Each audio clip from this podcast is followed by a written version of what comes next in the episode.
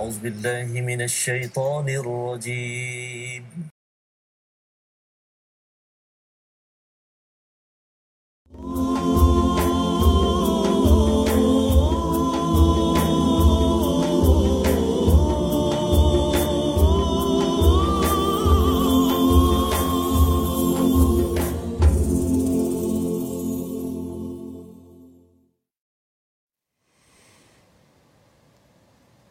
أعوذ بالله من الشيطان الرجيم. بسم الله الرحمن الرحيم.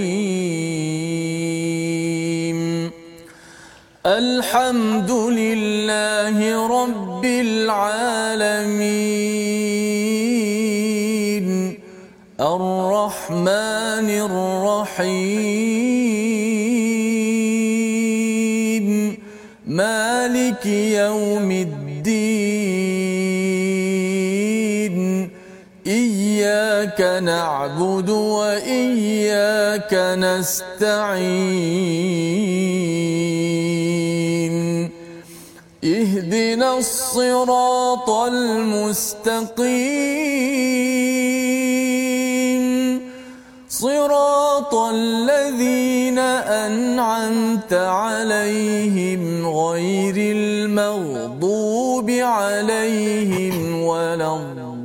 Oh.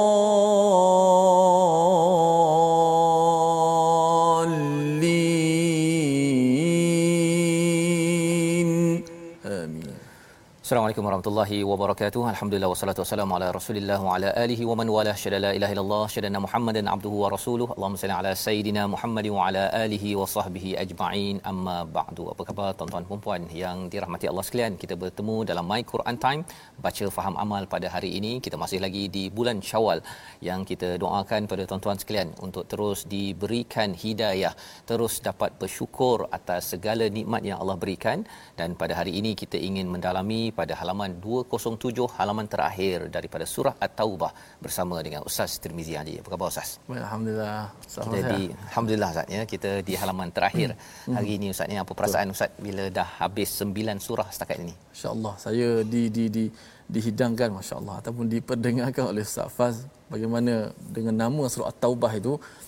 Sangat banyak perkataan taubat disebut dalam surah At-Taubah. Ah, banyak, uh, sehingga uh, pelik sebab tu uh, Allah tidak pelik kalau kita banyak dosa Ya. tapi Allah pelik kalau kenapa kita tidak mau bertaubat Tidak mahu bertaubat. maka itulah saya rasa surah ini memang mengajak kepada kita semua untuk banyakkan taubat kepada Allah kerana dengan taubat itu uh, jiwa kita akan bersih hati kita akan bersih dan Allah Taala akan sayang orang-orang yang Sayang. bertaubat InsyaAllah ya itu hmm. adalah pelajaran ya tentang surah At-Taubah ini surah yang satu-satunya tidak ada bismillah Ustaz ya. Allah. Surah yang memang uh, apa istilahnya tegas daripada hmm. Allah tetapi dalam masa yang sama yang ditegaskan itu adalah taubat. Hmm. Ha, dia kadang-kadang taubat ini dia ada orang yang panggil sila bertaubat okey. Hmm. Tapi ada orang yang dia kena pukul dulu baru dia bertaubat ya. Hmm. Ada orang kena masuk penjara baru bertaubat ya. Hmm. Jadi macam-macam perangai uh, manusia yang harapnya kita mendapat panduan daripada al-Quran ini tuan-tuan sekalian ya dan jangan pelik ada orang yang dengan al-Quran dia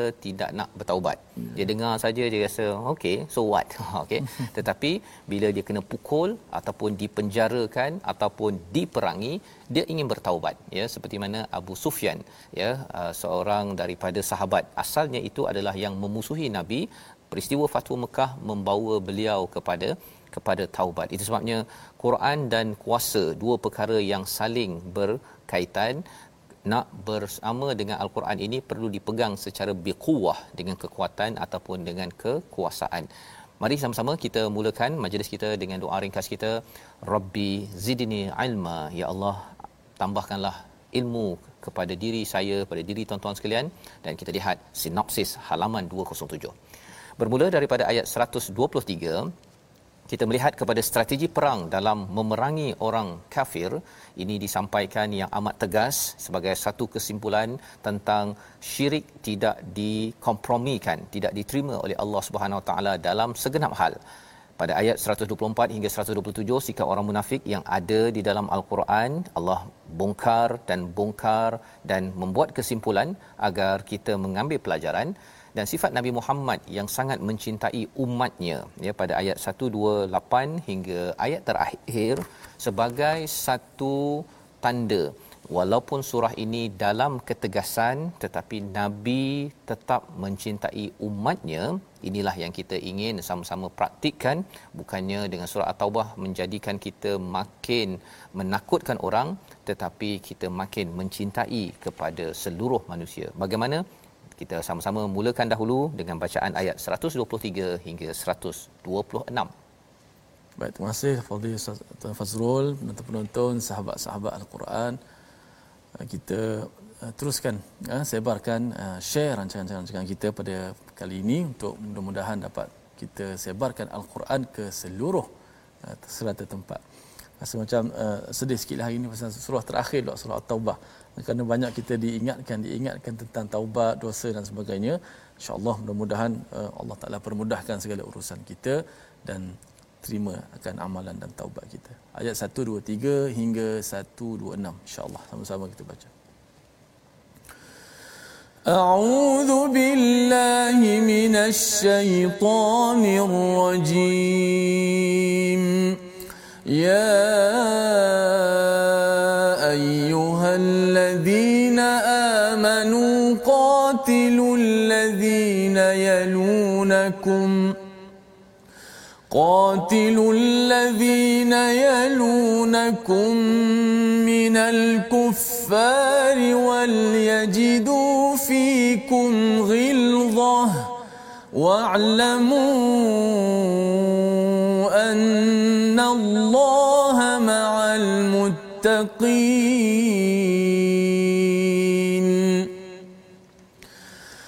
وإذا ما سورة فمنهم من يقول أيكم زادته هذه إيمانا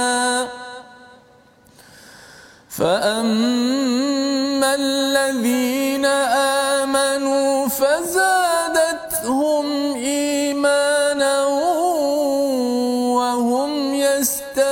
يستبشرون وأما الذين في قلوبهم مرض فزادتهم رجسا إلى رجسهم فزادتهم رجسا إلى رجسهم وماتوا وهم كافرون.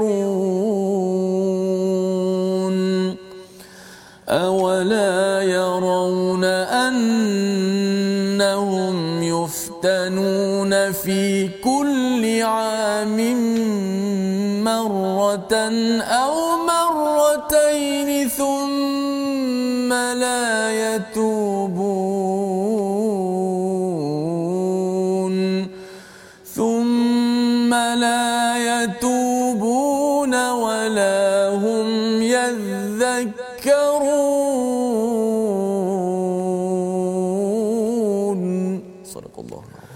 Al-Azim itulah bacaan daripada ayat 123 hingga 126 untuk kita membuat melihat kesimpulan daripada surah At-Taubah ayat 123 Allah menekankan wahai orang beriman perangilah orang kafir di sekitarmu dan hendaklah mereka merasakan sikap tegas daripadamu dan ketahuilah bahawa Allah bersama orang-orang yang bertakwa Rupa-rupanya inilah antara sifat orang yang bertakwa amat tegas. Malah di sini Allah menggunakan perkataan qatilul ladina yalunakum minal kuffar iaitu qatilu itu berperang dan bunuh maksudnya. Jadi ini memang tegas memang ganas ya. Yang inilah antara ayat yang uh, ramai orang yang bukan Islam. Bila baca surah at-taubah ni dia kata inilah asas kepada terorisme mm-hmm ya yang menakut-nakutkan yang uh, apa uh, kumpulan Daesh dan sebagainya. Tetapi apakah maksud daripada ayat ini? Tuan-tuan, kita kena faham bahawa surah ini turun selepas peristiwa Fathu Mekah dan selepas perang Tabuk. Maksudnya ini adalah di hujung perjuangan kehidupan Nabi sallallahu alaihi wasallam. Dan apakah yang kita nampak seperti yang ada di depan ini iaitu wahai orang-orang beriman perangilah mereka di sekitar kamu. Yalu nakum itu di sekitar kamu daripada perkataan layin lain ini maksudnya uh, orang-orang yang memang lembut rapat dengan kita ustaznya tetapi kalau dia kufar kalau dia itu memang orang yang kafir dan dia memerangi kepada orang-orang yang beriman. Ha, itu poin dia ya. Satu dia dia kafir dan dia memerangi kepada orang yang beriman maka kita kena perangi mereka. Bukannya selamba kalau kita tengok pada Ah Chong namanya Ah Chong agama Kristian dekat tepi rumah jiran kita kita terus bunuh dia. Bukan begitu? Bukan bukan.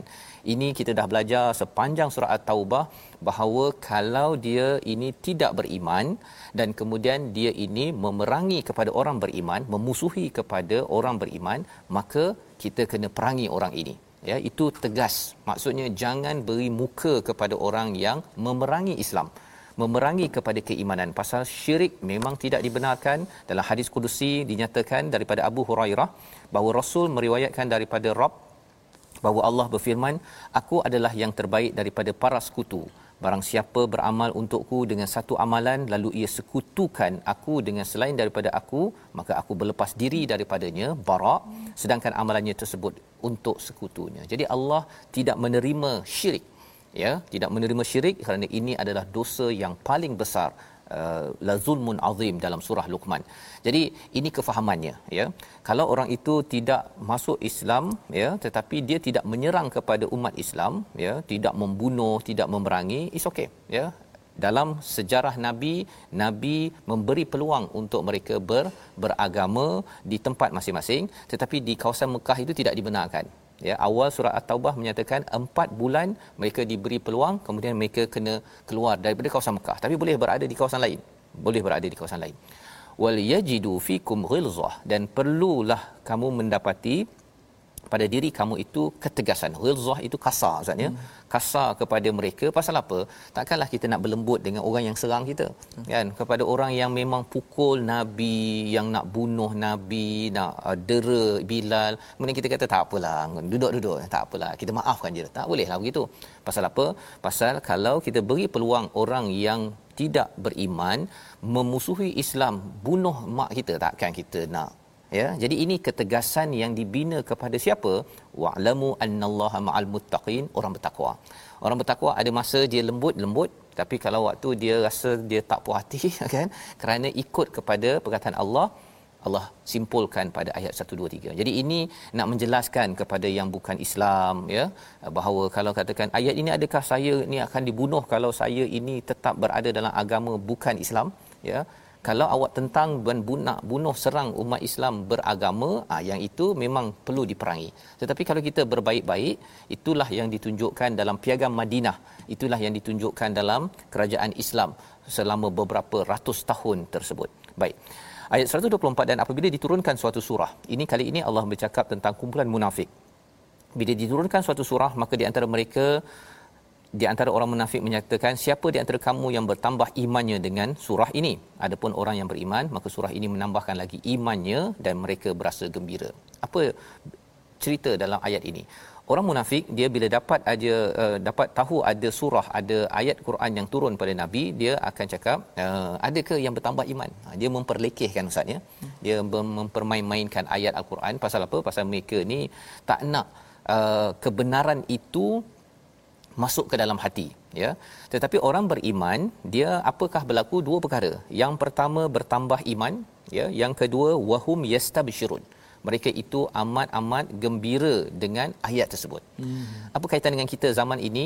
Maksudnya bila dapat ayat kita dengar, ayat dah lengkap ustaz ya, hmm. tetapi bila dapat dengar ustaz Tirmizi baca ayat, dapat program, dapat ustaz Tarmizi baca, ke sana ada orang baca, satu bertambah iman.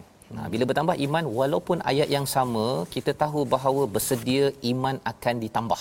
Ha ya kena ada mindset itu. Bukan kata Allah surah kul huwallah je kan. Kalau dia ada mindset begitu itu adalah macam ha yang tadilah. Orang yang ada penyakit hati dia akan cakap Allah ada tambah iman ke tak ada apa pun. So what? Ha dia cakap begitu.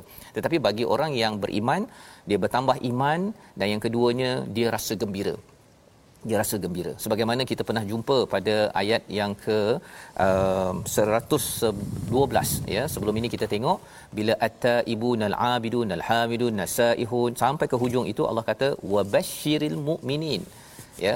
Orang-orang yang sudah jual dirinya kepada Allah dia ini sentiasa diberikan kabar gembira kerana bertaubat beribadah memuji berpuasa rukuk sujud menyeru kepada kebaikan mencegah kemungkaran dan menjaga menjaga hudud menjaga hak-hak dan had-had daripada Allah Subhanahu taala. Dan dia dapat berita gembira. Jadi ceritanya ialah bila dapat ayat Quran dia dia akan rasa wah ya dia dapat lagi dia punya penawar. Dapat lagi dia punya apa uh, peringatan. Eh Allah nak ingatkan saya nasihat daripada Allah ni bukan daripada daripada orang biasa daripada Allah.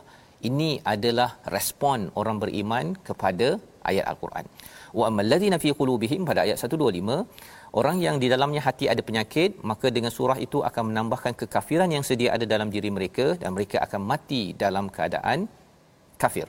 Ya Allah kata fazadathum rijsan ila rijsihim. Ya ada dia punya kotor-kotor dalam hati je itu bertambah lagi kotor. Quran tidak menambahkan lagi uh, dia punya syifa penawarnya tetapi bertambah kotor. Macam mana boleh jadi bertambah kotor? Pasal dia mendustakan Allah kata kamu akan dapat syurga dia kata. Betul ke dapat syurga? Kan? Bila Allah kata takutlah pada neraka. Ha lah asyik-asyik neraka neraka. Perkataan-perkataan itu kita kena jaga pasal itu lambang kekotoran. Lambang kekotoran. Itu sebabnya kalau ada yang kata bahawa Allah asyik-asyik tazkirah tazkirah itu tanda bahawa hati ada penyakit. Yang kita kena jaga-jaga. Pasal orang yang baca Quran yang faham dia dapat detect eh orang ini sedang ada penyakit kan? Ataupun asyik nak dengar Quran dia tak boleh ke buat benda lain? Nyanyi sikitlah contohnya.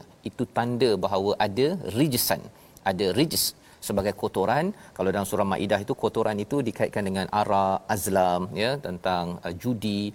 Jadi istilah itu Allah gunakan kepada orang yang tidak mengambil ayat al-Quran ini sebagai sumber tambah iman dan sumber ke kegembiraan pada ayat 126 ya 126 yang dibacakan oleh ustaz kita nak minta sekali lagi ustaz ya cerita tentang uh, masih orang munafik Allah nak tutup sebelum bawa kepada sifat orang beriman yang puncaknya ada pada siapa? Pada Nabi Muhammad sallallahu alaihi wasallam. Tapi kita tengok dahulu sifat munafik yang memang Allah tala betul-betul ni kan? Hmm. agar agar apa? Bukan kita kena cari orang tu kat luar. Kita kena tengok dalam diri ini sifat itu saya ada tak? Kan? Uh, ada tak? Kalau ada selepas bulan Ramadan masih ada lagi uh, Ramadan saya hari itu tu uh, jadi apa? Ha uh, contohnya ya. Jadi kita baca sama-sama ayat 126 baik kita baca 126 mudah-mudahan kita termasuk golongan yang sempat sebut tadi umur iman. Bila baca tadi ayat Allah Subhanahu taala bertambah iman. Uh, bukan mengurangkan iman kita insyaallah. Auzubillahi minasyaitanir أولا يرون أنهم يفتنون في كل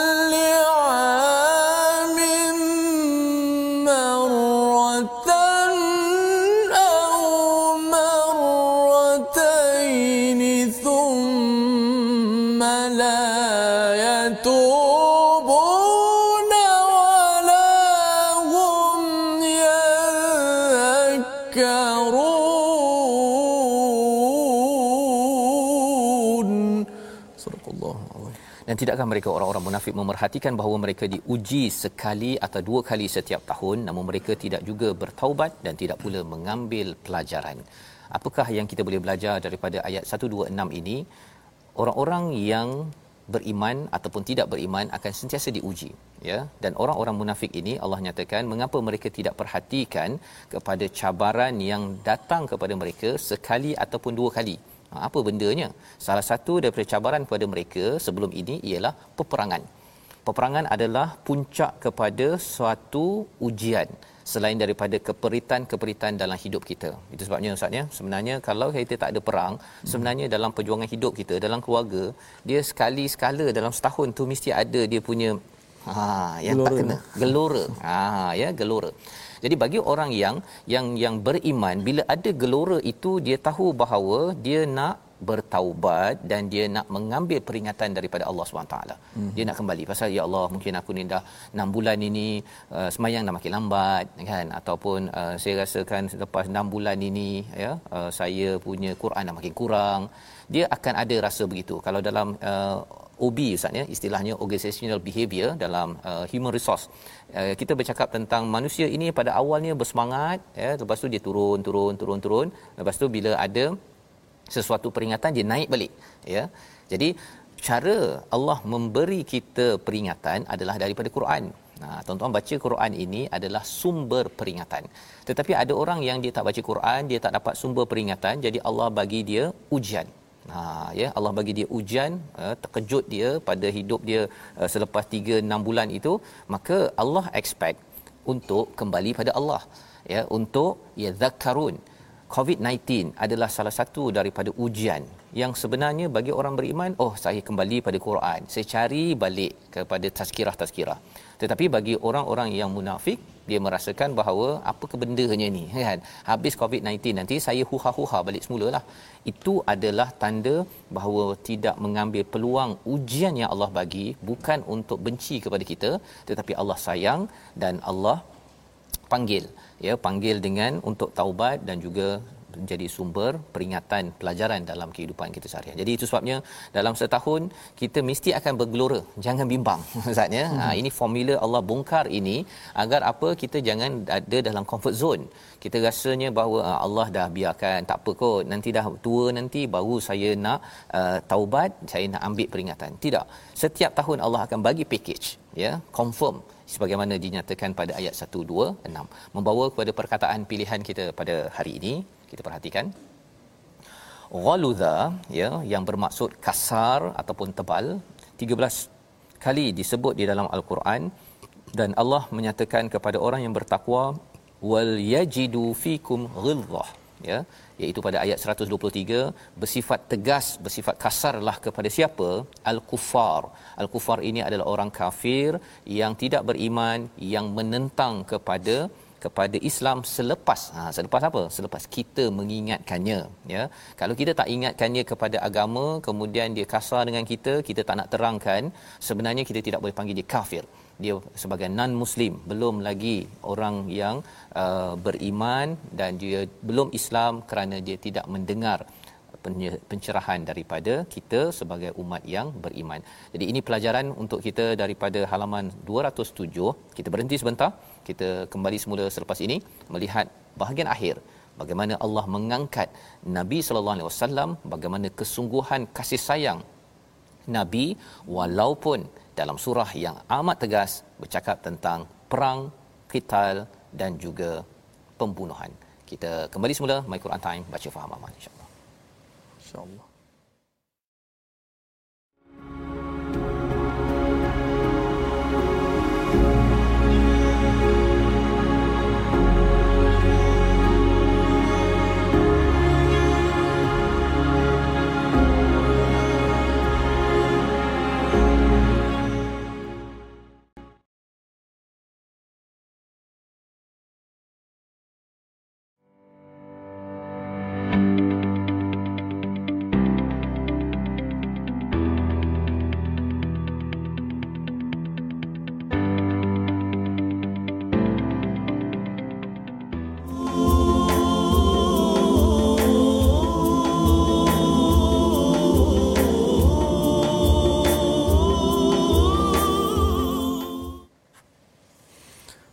Alhamdulillah, terima kasih kepada semua penonton-penonton, sahabat-sahabat Al-Quran kerana terus setia dalam My Quran Time baca faham amal. Alhamdulillah kita dah uh, pada buku surat yang terakhir surah At-Taubah. Uh, walaupun kita berpisah dengan surah At-Taubah, kita bertemu dengan surah-surah yang lain, kita tak berpisah dengan Al-Quran. Uh, kita berpisah dengan surah saja dan kita meneruskan uh, perjalanan uh, al-Quran kita dan juga dah begitulah dalam kehidupan kita semua. Semoga apa yang dicerahkan oleh Ustaz Fazrul tadi dapat sama-sama kita hadamkan bersama untuk kita amalkan dalam kehidupan kita insya-Allah. Baik. Uh, tajwid uh, pada kali ini saya ingin uh, uh, merakumkan maksudnya uh, berkenaan dengan hukum mim sakinah ataupun mim mati. Kita boleh lihat uh, slide kita ini uh, mana mim sakinah ini dia bila bertemu dengan uh, huruf hijaiyah dia akan pecah daripada uh, tiga uh, hukum. Uh, kita tengok slide yang kita telah buat uh, seperti gambar rajah uh, supaya kita nampak lebih jelas. Uh, mim mati itu pecahannya yang pertama ialah ikhfa syafawi. Ya, dan yang kedua itu ialah izhar syafawi. Dan yang ketiga itu ialah idgham mithlain. Ha, tiga-tiga hukum dah kita belajar. Yang mana ikhfa syafawi ni saya ulang balik ikhfa syafawi apabila mim mati bertemu dengan ba. Ha, dia kena panjangkan gunnahnya kat situ. Yang kedua izhar syafawi yang kita dah belajar bila bertemu dengan huruf selain daripada ba dan mim maka hendaklah kita baca dengan jelas matinya izhar itu mim mati tanpa dipanjangkan gunnah tersebut dan yang ketiga idgham mithlain ataupun mutamathilain apabila mim mati bertemu dengan huruf yang sama jenis dengan dia itu huruf mim. Maka eh, juga dibaca dengan dipanjangkan gunnah disempurnakan gunnah itu. Ha, maka inilah uh, ketiga-tiga hukum yang berkaitan dengan hukum mim mati.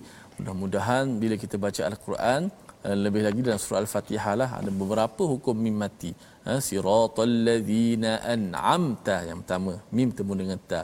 Uh, an'amta alaihim ghairi. Uh, mim temu dengan ghain izhar syafawi lagi. Ghairil maghdubi alaihim waladdallin. Mim bertemu dengan waw pula. Maka ada tiga kat situ. Maka uh, sekurang-kurangnya bila kita dah belajar kita nampak dah macam mana kita nak jelaskan mim mati tu macam mana dan tidak boleh kita lama-lama kat situ memanjangkan suara gunnah tersebut. Baiklah sama-sama kita mudah-mudahan dah selamat beramal. Kita nak teruskan lagi.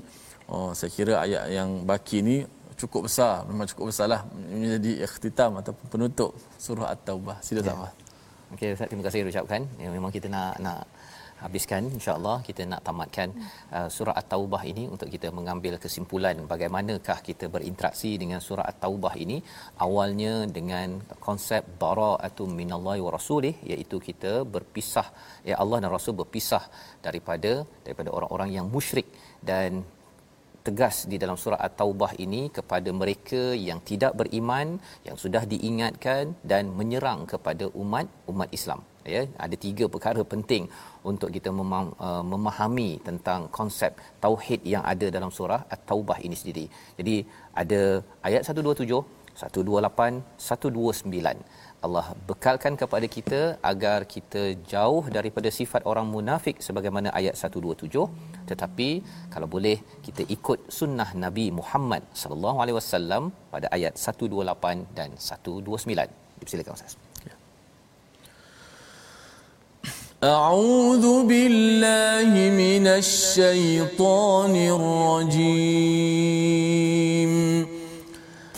وإذا ما أنزلت سورة نظر بعضهم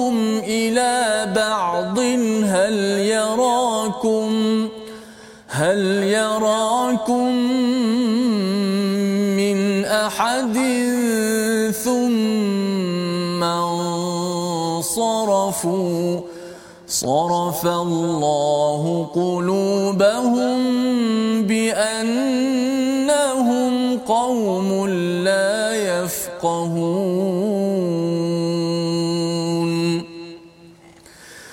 لقد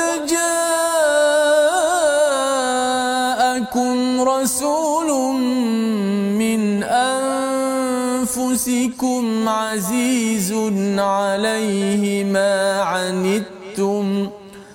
عزيز عليه ما عنتم. حريص عليكم.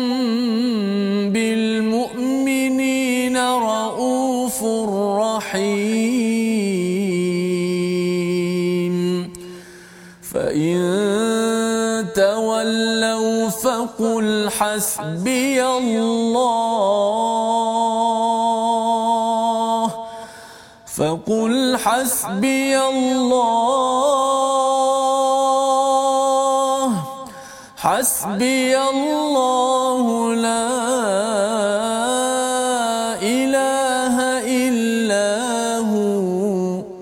عليه توكلت عليه توكلت. وهو رب العرش العظيم Surah Al-Azim begitulah tiga ayat daripada surah At-Taubah mengakhirkan ya bacaan kita untuk sama-sama kita mengambil kesimpulan pada ayat 127 dan apabila diturunkan suatu surah mereka saling berpandangan siapa mereka di kalangan orang-orang munafik Sesama mereka sambil berkata, adakah seseorang daripada kaum muslimin yang melihat kamu? Setelah itu mereka pun pergi, Allah memalingkan hati mereka disebabkan mereka adalah kaum yang tidak memahami. Inilah sifat orang-orang yang munafik ya ataupun orang-orang yang ada masalah hati iaitu bila turun surah telah dijelaskan tadi salah satunya ialah dia kata bertambah iman ke? Ha kan? So what? Pada ayat 124 pada ayat 127 ini dia kata apa? Dia tanya ada tak orang lain yang tengok kamu? Ha ya. Pasal apa? Pasal sebenarnya mereka selepas itu buat apa? Sarafu ya. Thumman sarafu. Mereka menyelinap pergi. Satu dari segi fizikal tetapi dari segi emosi juga ya. Bila kita dengar ayat al-Quran tuan-tuan sekalian ya ia akan me- menangkap hati kita itu yang berlaku ya. Dia akan menangkap siapa sahaja yang dengar ayat Quran Islam tak Islam munafik apa sebagainya dia akan tangkap hati. Pasal pasal al-Quran ini dia akan target kepada lapisan pertama namanya sadar. Lapisan kedua namanya adalah qalb. Lapisan ketiga namanya fuad. Lapisan keempat sampai lub hati nurani yang paling dalam. Maka bila orang munafik dengar bila dia rasa macam alamak dia ayat ni cakap pasal kami kita lah ya kita kena baikilah kesannya apa hati ada fitrah itu dia akan cuba juga untuk menyelinap ha ya istilahnya thumman sarafu itu sebabnya dalam hidup kita ini kalau kita dengar tazkirah, kita dengar ayat al-Quran, kita cuba faham kalau ianya memang macam istilahnya apa Ustaz macam kena pukul kan, hmm. macam kena laser dekat hati itu, hmm. itu tandanya peringatan itu sedang sampai. So. Jangan diselinap. Ha apa maksud jangan diselinap? Jangan kita pula alah alah tak apalah, ya tak apalah. Ada masa lagi, eh lama lagi nak nak nak, nak pergi. Jangan cakap begitu, ya. Pasal memanglah memang hati kita ini bila dia ditiup was-was oleh syaitan maka dia ada sifat itu Ustaz ya. Dia suka untuk sarafa ini maksudnya dia bertukar kan. Kalau sarafa tu kan tukar duit kan. Dia suka mengilak-ngilak begitu. Itu adalah sifat manusia bila dia berada dalam keadaan nafs yang mungkin uh, amarah bisu yang menyeru kepada keburukan. Tetapi bila kita selalu latih diri kita, diri kita nafs itu, ya kita latih, latih, latih, bila dia dengar ayat Quran Allah cakap A dia akan cakap ya Allah aku ni belum A tapi ampunkan aku ya Allah. Itu kesannya. Bila dia tahu dia dah A dia Allah istiqamahlah aku ini buat A. Contohnya solat kan solat pada masanya ya Allah aku memang nak dirikan solat pada on time ya Allah. Ha itu adalah sifat orang beriman. Bila dia terasa tersasar sikit dia dia tidak cuba alah tak apa. Ha ya dia cuba mengelak daripada perkara tersebut. Pasal apa Allah cakap, kalau buat begini tuan-tuan sekalian, sarafallahu qulubahum biannahum qaumul la yafqahun. Kalau dia buat begini, dia mengelak, maka Allah akan akan buat apa? Palingkan hati mereka. Ha, mula-mula kita mungkin kalau kita tengok ada adik-adik ya ataupun kita sendiri dulu kita belajar okey kita belajar agama sikit kita buat ikut apa yang mak cakap ayah cakap. Tetapi bila kita dah mula mengelak antara teknik mengelak yang banyak berlaku pada orang munafik pada waktu itu adalah menggelakkan mentertawakan bermain-main dengan hal agama. Dia buat lawak dengan kawan. Bila dia buat lawak daripada kata eh jumlah semayang on time. Eh tak apa tak apa tak apa. Kau pergi dulu. Aku cepat. Ha contohnya kan aku tak apa. Aku semayang lambat pun tak apa. Aku banyak pahala. Kita buat lawak begitu akhirnya Allah akan saraf Allah akan palingkan hati seseorang itu. Ha, itu yang kita kena jaga-jaga. Jangan sampai itu menjadi amalan. Bi annahum qaumul la yafqahun. Kerana mereka ini tidak memahami. Ya memahami apa memahami tentang ayat ini ataupun psikologi tentang bagaimana hidayah berfungsi dalam diri seseorang. Dan lebih daripada itu ada yang kata ustaznya kalau saya pergi ke program-program dengar main Quran time nanti saya dengar macam ustaz tu cakap ataupun ayat yang dibaca tu macam dia tala tong tong tong tong tong kan? Jadi saya tak naklah uh, uh, tahu benda itu pasal kalau saya tahu nanti banyak perkara yang saya kena baiki kalau kita tidak pergi belajar ilmu kita mengelak daripada belajar ilmu itu maksudnya kita adalah lebih teruk daripada orang yang yang belajar tahu tak betul tetapi dia rasa macam bersalah dan akhirnya baiki elok-elok. Ya belaki sikit-sikit. Tetapi kalau ada yang kata bahawa saya tak nak lah kalau dengar al-Quran ni selalu dengar ceramah ke nanti saya tahu kelemahan saya yang saya tak ikut nanti saya akan rasa bersalah mengelak daripada proses belajar dan rasa bersalah itu namanya adalah sarafa ya hmm. summan sarafu kesannya apa itu lebih teruk lagi ya di dalam kehidupan kita. Itu sebabnya My Quran Time ini tuan-tuan sekalian ya harapnya dengan ayat-ayat yang kita bacakan ya daripada Allah Subhanahu taala ini ia adalah satu ubat yang penting agar apa? Agar kita kembali pada Allah taubat dan yang keduanya apa? Kita bergembira dengan perkataan Allah ya. Bukan sekadar bergembira dengan perkataan kita sendiri sebagai manusia. Maka siapakah individu yang amat inginkan ya kebaikan kepada seluruh manusia ya yang berjuang habis-habisan sepanjang hayatnya dan misinya itu bukan berhenti selepas wafatnya tetapi diteruskan? Itulah ayat 128 sesungguhnya telah datang kepadamu seorang rasul daripada kaummu sendiri terasa berat olehnya penderitaan yang kamu alami. Dia sangat menginginkan keimanan dan keselamatan bagimu penyantun dan penyayang terhadap orang-orang yang yang beriman. Inilah sosok Nabi sallallahu alaihi wasallam yang Allah angkat. Sifatnya inilah yang kita ingin hargai dan contohi. Apakah sifat nabi? Yang pertama Allah datangkan. Ya Allah datangkan ini sebagai satu rahmat daripada Allah daripada kalangan kamu. Nah daripada kalangan kamu apakah rahmatnya pasal kalau katakan datang daripada kalangan malaikat ustaz ya hmm. datang daripada kalangan malaikat ya susah nak kita ni nak ikut pun susah nak ikut susah ustaz kan tak makan tak minum macam-macam lah kan hmm. Okey, itu yang pertama. Tapi lebih daripada itu, apakah sifat Nabi yang Allah angkat? Azizun alaihima anitum. Dia rasa amat berat. Aziz ini rasa apa?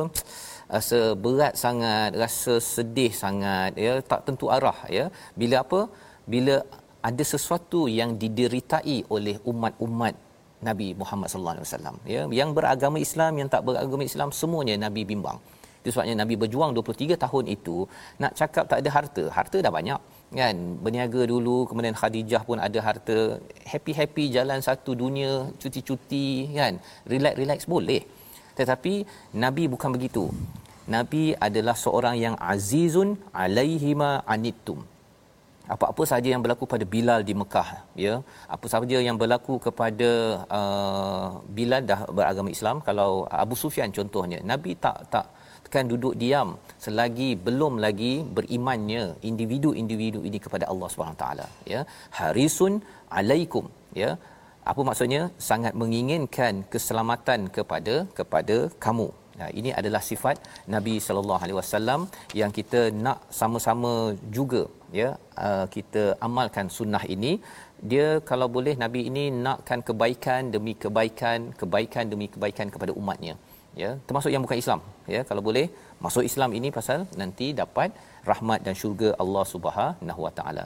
Dan di hujung itu dinyatakan bil mukminin raufur rahim. Ha ya dengan dia dia diletakkan awal sikit Ustaz ya. Hmm. bil mukminin dengan orang beriman. Nabi uh, sifatnya apa? Raufur rahim Rauf ini maksudnya kalau diterjemahkan dalam Quran Amazing ini sebagai sangat penyantun, sangat penyantun. Tetapi lebih daripada itu, bukan sekadar penyantun tetapi Nabi memahami uh, kepayahan yang dihadapi oleh semua orang yang bersama dengan Nabi. Ya. Apa yang Nabi uh, lakukan itu semuanya kerana Nabi memahami. Ada seorang yang uh, dia mengadu pada Nabi ya. Dia mengadu pada Nabi pasal isu anak dia, anak dia meninggal kalau tak silap. Uh, dia dah ngadu-ngadu lepas tu Nabi kata suruh bersabar kan. Lepas tu dia marah Nabi pula. Dia kata kamu tak pernah merasai benda ni. Padahal kalau dia tahu sejarah Nabi segala cabaran di dunia ini yang package lengkap ujian yang dapat paling tinggi ialah pada siapa? Nabi Muhammad sallallahu alaihi wasallam bab sakit pun dapat kena sihir ustaz kan? Hmm. bab apa? Anak meninggal ada Ibrahim meninggal. Bab isteri meninggal. Bab nak kena bunuh. Bab nak ditohmah digelar sihir. Gila. Macam-macamlah. Satu dunia punya cabaran yang ada semuanya sudah kena pada nabi. Jadi itu sebabnya rauf ini adalah sifat penyantun dan memahami kepayahan orang tersebut. Itu sebabnya dalam kehidupan kita ini kalau kita ada masalah ustaz ya orang yang belajar Quran belajar Quran ke belajar tadabbur ya. Kadang-kadang uh, uh, saya buat modul ustaz kan. Modul itu adalah untuk orang yang memang tak pernah tadabbur kan. Jadi modul begitu adalah kerana apa? Kerana dulu saya belajar dekat US uh, belajar bahasa Arab sikit-sikit ustaz ya. Tengok ayat Quran ni dia macam hmm, apa maksudnya kan. Jadi bila dah rasa begitu dia tak macam setengah uh, yang dah belajar di bahagian Quran sunnah dia dah faham dah. Baca ayat ini je oh dia dah tahu dah maksudnya. Jadi kerana kepayahan itulah maka bila saya buat modul untuk latihan ke dalam program TNT Ustaz kan uh, ia adalah sesuatu yang sesuai untuk orang yang yang bawah hmm Ya pasal apa? Orang bawah itu saya pernah mengalami peristiwa itu. Contohlah kan. Okey. Jadi bagi nabi, nabi ini boleh rauf kerana apa? Kerana nabi pernah mengalami semua perkara tersebut. Dan dalam masa sama nabi ini amat penyayang kepada semua orang-orang yang yang beriman ya. Ha, ini adalah ayat 128 dan kerana kasih sayang nabi yang ditunjukkan pada ayat 128 mungkin pelik sikit. Ini dalam surah At-Taubah kan surah ganas. Ha kan. Hmm sebenarnya apakah yang uh, yang yang yang uh, perlu kita amalkan tuan-tuan yang perlu kita faham selagi kita boleh berjuang mengingatkan mengajak orang kepada kepada iman maka itulah yang perlu kita buat ya itu sunnah nabi jadi kalau ada yang kata mengapa uh, ini dalam ni ada cakap pasal qital berperang apa sebagainya itu hanya dibuat selepas orang itu diajak ajak ajak ajak tapi masih lagi melawan. Tapi kalau orang tu melawan tapi kita tak pernah ajak seperti mana nabi ajak harisun alaikum sebentar tadi maksudnya uh, kita ni belum lagi buat misi perjuangan nabi sallallahu alaihi wasallam. Ya jadi kita kena buat ya kita biasa cakap makan kurma Ustaz ya bulan Ramadan lepas kita makan kurma ya minum air zam-zam sunnah tapi ini adalah sunnah yang amat penting ayat 128 iaitu sunnah rasa tak senang duduk kalau saya ini tak sampaikan lagi Islam ini kepada orang Islam dan juga orang yang bukan Islam. Kita kena cari strategi itu sebagaimana Nabi cari strategi. Tapi kalau orang tolak juga malah serang, barulah diizinkan untuk pergi ber, berperang. Jadi kerana ke kelembutan Nabi kasih sayang Nabi ayat 129 adalah perkataan yang diajarkan oleh Allah Subhanahu Wa Taala. Kita baca sekali lagi ayat 129 sampai Ustaz Tirmizi. أعوذ بالله من الشيطان فإن تولوا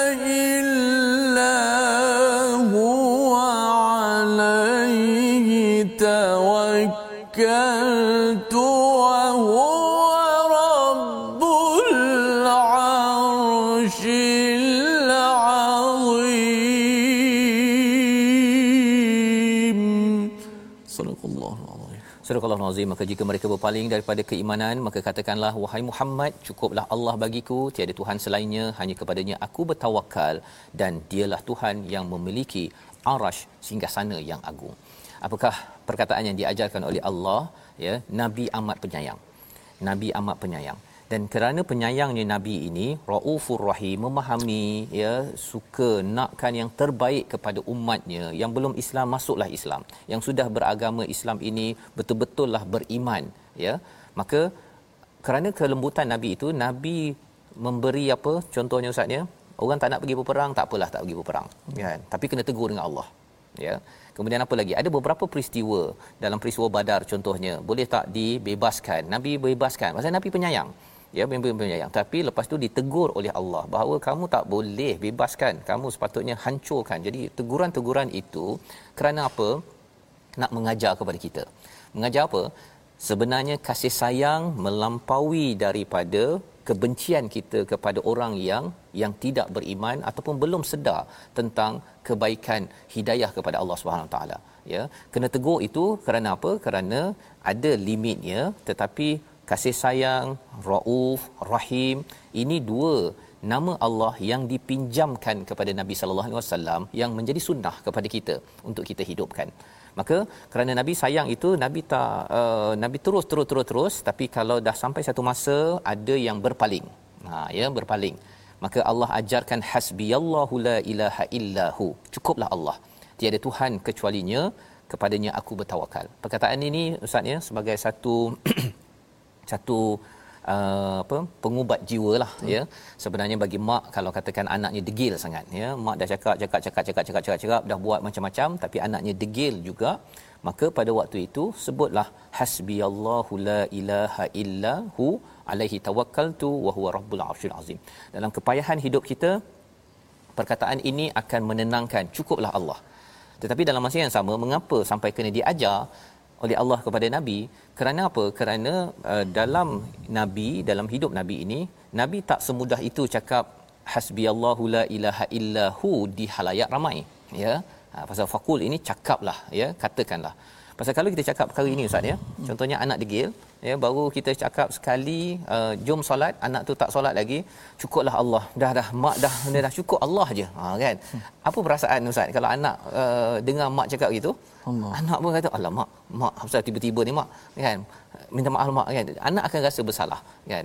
Tetapi kalau mak berkali-kali kali-kali kali dah cakap dan kemudian mak dah rasa tak boleh sangat maka bercakap perkara ini di halayak ha, cakap perkara ini pada sendiri okey pada setiap masa memang kita kena cakap perkara ini untuk memujuk diri kita.